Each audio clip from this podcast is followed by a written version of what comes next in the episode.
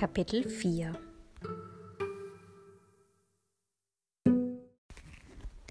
Endlich war es soweit. Nachdem ich bestimmt eine Stunde lang mit Mona telefoniert hatte, war es jetzt zwölf. Um das Duftmischen zu üben, standen wir zusammen mit Hanne im Labor um die Destille herum. Es war ein kleiner Raum, der hinter der Duftapotheke versteckt lag und in dem sich vom Boden bis zur Decke die Zutaten in unzähligen Schubladen aneinanderreihten.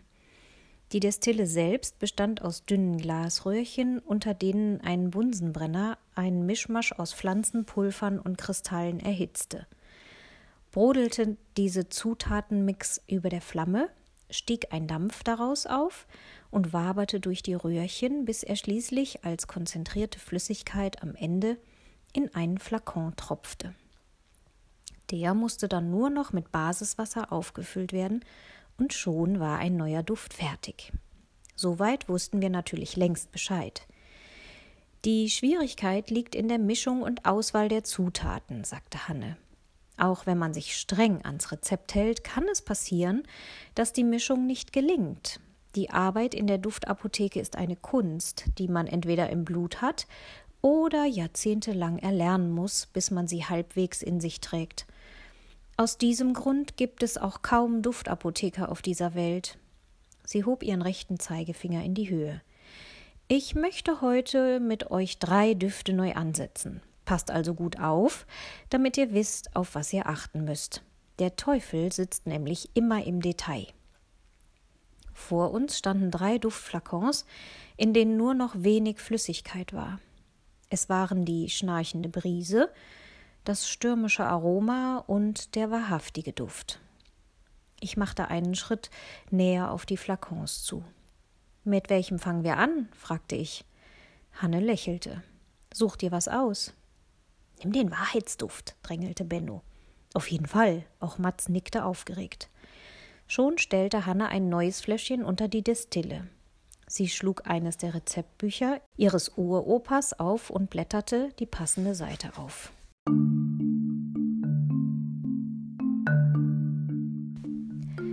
Der wahrhaftige Duft. Kategorie flüchtiger Duft. Drei Tropfen Wasserlilienöl, der Sorte Victoria Amazonica. Eine Kelle voll getrockneter Frühlingsapfelbaumblüten, Malus domestica. Ein Teelöffel Lapislazuli Kristallpulver, Lasuritgestein. Zwei zerdrückte Salbeiblätter, Salvia divinorum. Eine Prise Johanniskraut, Hypericum perforatum ein mittelgroßes Ginkgoblatt, Ginkgo biloba, eine Messerspitze Meteorpulver. Zutaten in der Destille so lange erhitzen, bis 4 Milliliter gewonnen sind. Diese in die Flakons der Marke Joanne abfüllen und mit Basiswasser auffüllen. Nach sechs Wochen ist der wahrhaftige Duft ausgereift und kann angewendet werden.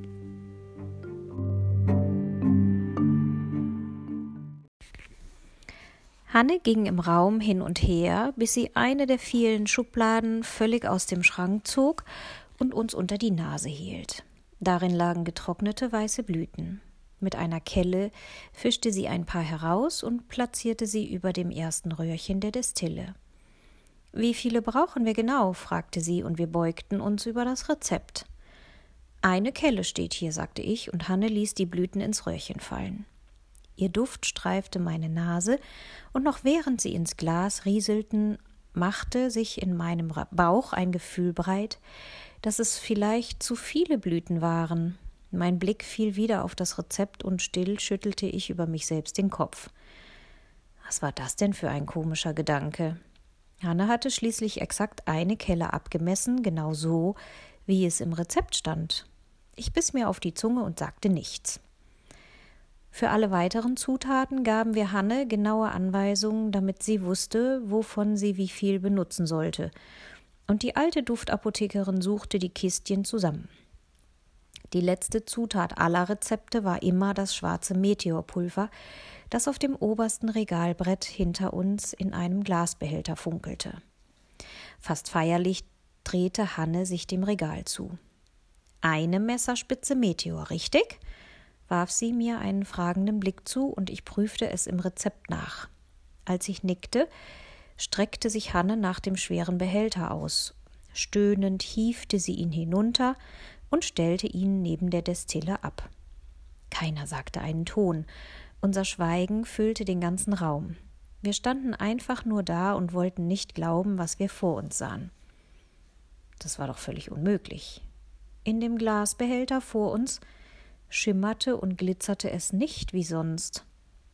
Das schwarze Meteorpulver war weg. Das Pulver, ohne dass es die Duftapotheke gar nicht geben würde und ohne dass die Düfte nichts von ihrer Wirkung entwickeln würden. Der Behälter vor uns war völlig leer, bis auf einen letzten Krümel. Hanne starrte fassungslos auf das leere Glas. Es war zwar nur noch bis zur Hälfte gefüllt gewesen, aber das hätte trotzdem noch ewig gereicht. Schließlich brauchte man für die Rezepte normalerweise nie mehr als eine Messerspitze. Aber jetzt war alles verschwunden. In meinem Kopf sausten die Fragen durcheinander. Wo ist es? Hanne stemmte ihre Arme in die Seiten und funkelte uns an. Woher sollen wir das denn wissen? Mats Antwort klang nicht weniger vorwurfsvoll als Hannes Frage. Die alte Duftapothekerin strich sich durch ihre krausen Locken. Tief atmete sie ein und wieder aus. Wenn ihr es nicht weggenommen habt und ich auch nicht, wer war es denn dann? Drei Sekunden lang standen wir da wie Salzsäulen, bevor endlich wieder Bewegung in unsere Glieder kam. Hektisch drehte Hanne sich um sich selbst auf der Suche nach dem Meteor. Hier unten kann doch nichts verloren gehen. Willem, rief Matz plötzlich und sah zu mir.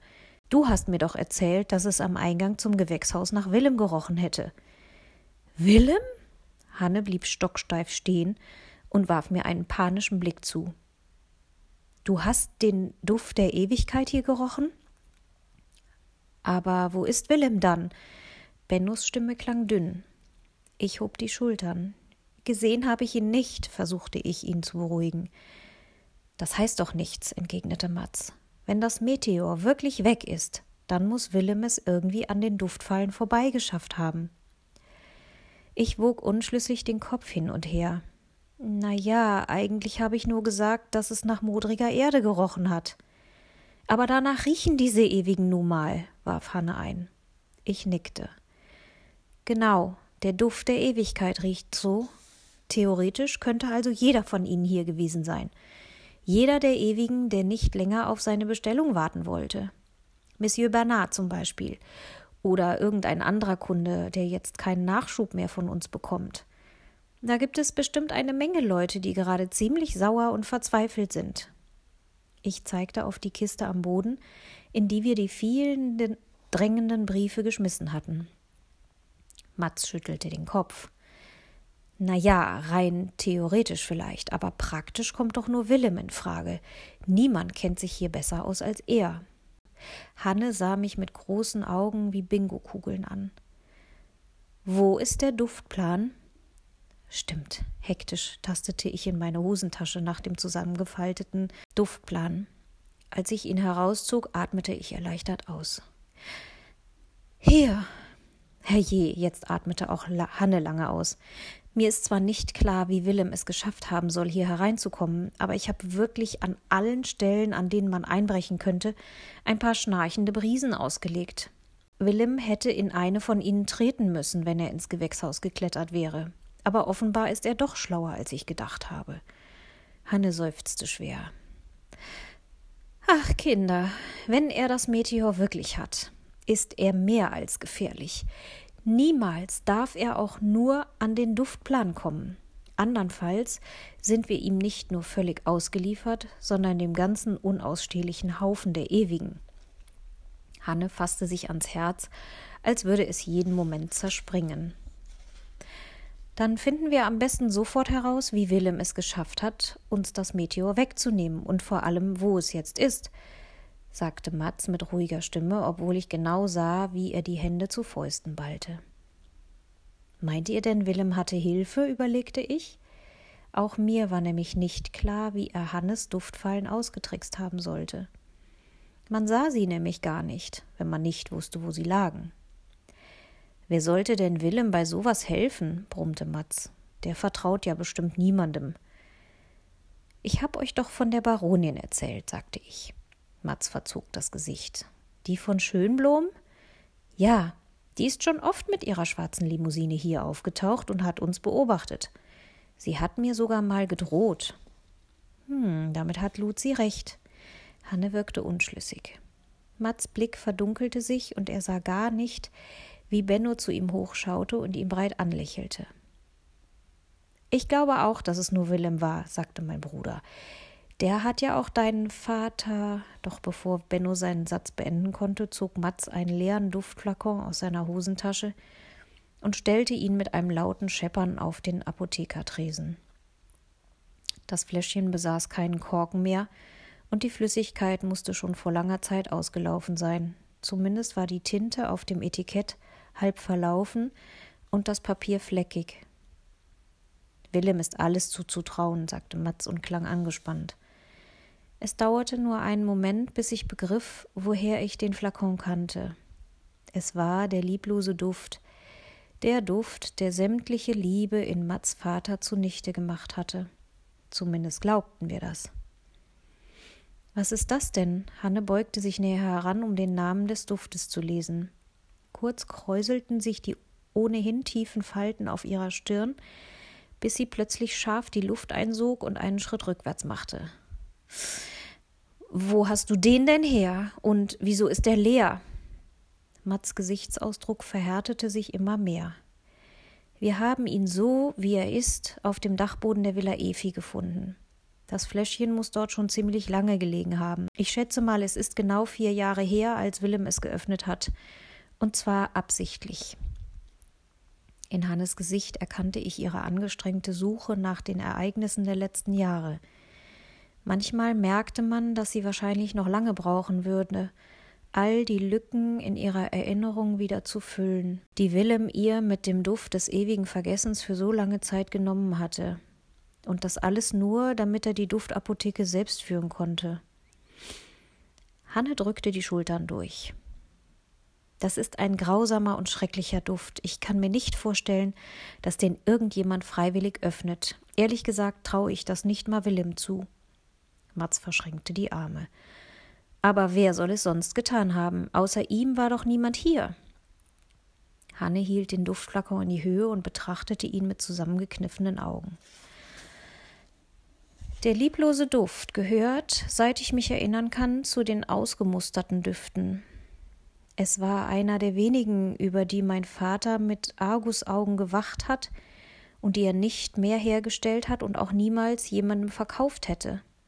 Ich habe mich nie getraut, diesen Duft auch nur anzufassen. Hanne seufzte. Du sagst also, jemand hat ihn eingesetzt in der Villa Efi? Genau. Erinnern Sie sich noch an meinen Vater? fragte Matz. Hannes helle Augenbrauen wanderten suchend in die Höhe.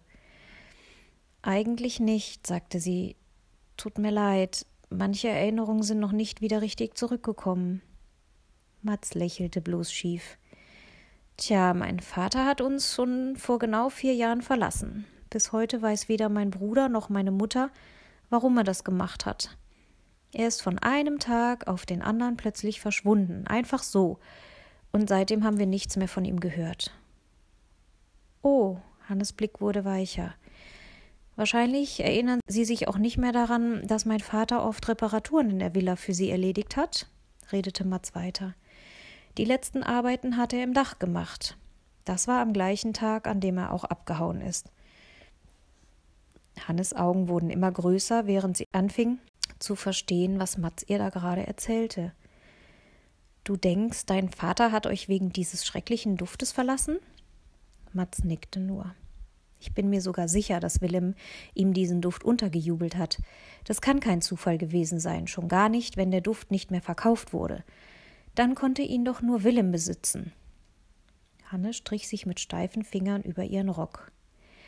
Nur warum sollte er euch sowas antun? Was hätte er denn davon gehabt? Na ja, schaltete ich mich ein, während Benno nach Mats Hand griff, um ihn zu trösten. Es könnte doch sein, dass Mats Vater etwas über die Duftapotheke herausgefunden hat und Willem ihn auf die Art zum Schweigen bringen wollte. Der lieblose Duft könnte schließlich dafür gesorgt haben, dass sein Vater sich einfach nicht mehr dafür interessiert hat. Was für eine schreckliche Vorstellung. Hanne rieb sich fröstelnd die Arme. Mats sah die alte Duftapothekerin ratlos an. Gibt es vielleicht etwas, das die Wirkung des lieblosen Duftes wieder aufheben kann, so eine Art Gegenduft? Aber Hanne sah nur genauso ratlos zurück. Nein, nicht, dass ich wüsste. Vielleicht könnten wir uns ein neues Rezept ausdenken, das dagegen hilft, versuchte ich es vorsichtig.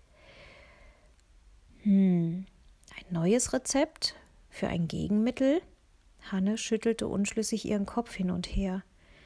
Etwas, das die Wirkung wieder rückgängig machen könnte? Ein neutralisierender Duft also. Ja, genau, sagte ich. Die alte Duftapothekerin schaute sich im Labor um. Nun, ich weiß leider nicht, ob das möglich ist. Der Duft der Endlichkeit wäre ein solcher Duft, aber er ist viel zu gefährlich und nun ja, soweit ich weiß, hat außer meinem Urgroßvater Dan niemand je ein neues Rezept entwickelt. Weder meine Großmutter noch mein eigener Vater haben neue Düfte kreiert und da zog Benno Matz am Arm. Ohne Meteor bringt das ja sowieso nichts. Ohne das Pulver können wir keinen neuen Duft machen. Ich biss mir auf die Lippe, weil Benno genau das aussprach, was Matz gerade am meisten Sorgen machen musste. Auch Hanne stockte, als sie den niedergeschlagenen Ausdruck in Matz Gesicht sah. Aber wer weiß, versuchte sie die Lage zu retten. Zuallererst brauchen wir jedenfalls das Meteor zurück. Da stimme ich Benno zu. Wenn wir das haben, finden wir sicher auch etwas für deinen Vater. Immer nur einen Schritt nach dem anderen. Mats atmete schwer und drehte den leeren Flakon noch einmal in die Luft. Wir müssen Willem so schnell wie möglich finden für meinen Vater. Außerdem, wer weiß, was der noch alles mit dem Meteor vorhat. Da hatte Mats recht. Dass er hier eingebrochen und das Meteor geklaut hatte, war ein Beweis dafür, wie gefährlich Willem wirklich war. Gefährlicher, als ich jedenfalls bisher dachte. Mit dem riesigen Meteorpulverglas konnte er nicht nur weiteren Ewigkeitsduft mischen, sondern auch viel schrecklichere Düfte, gegen die wir ohne einen Krümel Meteorpulver nichts ausrichten konnten. Wir waren ihm also so lange ausgeliefert, bis wir das Pulver zurück hatten. Mit einem unguten Gefühl im Bauch verließen wir das Gewächshaus. Wir liefen über den Kies unseres Gartens, der sich mit dem herabfallenden Blättern der Bäume mischte. Seit Willem verschwunden war, hatte ich ständig darüber nachgedacht, wie man die Wirkung des lieblosen Dufts wieder aufheben konnte. Nie hätte ich gedacht, dass es vielleicht gar kein Gegenmittel gab. War es wirklich unmöglich, einen neuen Duft zu erschaffen, der ihm helfen konnte? Weißt du, wo dein Papa jetzt wohnt? fragte Benno in unser Schweigen hinein. Mats zuckte mit den Schultern. Nicht wirklich, aber ich habe ja schon nach allen, die Jansen heißen, im Telefonbuch gesucht. Da gab es zwar einige, aber ein paar konnte ich ausschließen. Mein Vater war ja Zimmermann, und wenn er nicht auch noch seinen Beruf gewechselt hat, finde ich ihn früher oder später schon noch. Ich helfe dir suchen. Benno griff nochmal nach Mats Hand, der daraufhin zu ihm runtersah und ihn anlächelte. Danke, Kumpel, aber zuerst müssen wir das Pulver finden. Ohne das Meteor können wir die Duftapotheke nämlich schließen. Wartet mal! Plötzlich schoss mir ein Gedanke in den Kopf, und ich ärgerte mich, dass ich ihn nicht schon früher hatte. Schnell rannte ich los und winkte die beiden Jungs hinter mir her. Kommt mit! Mir ist was eingefallen.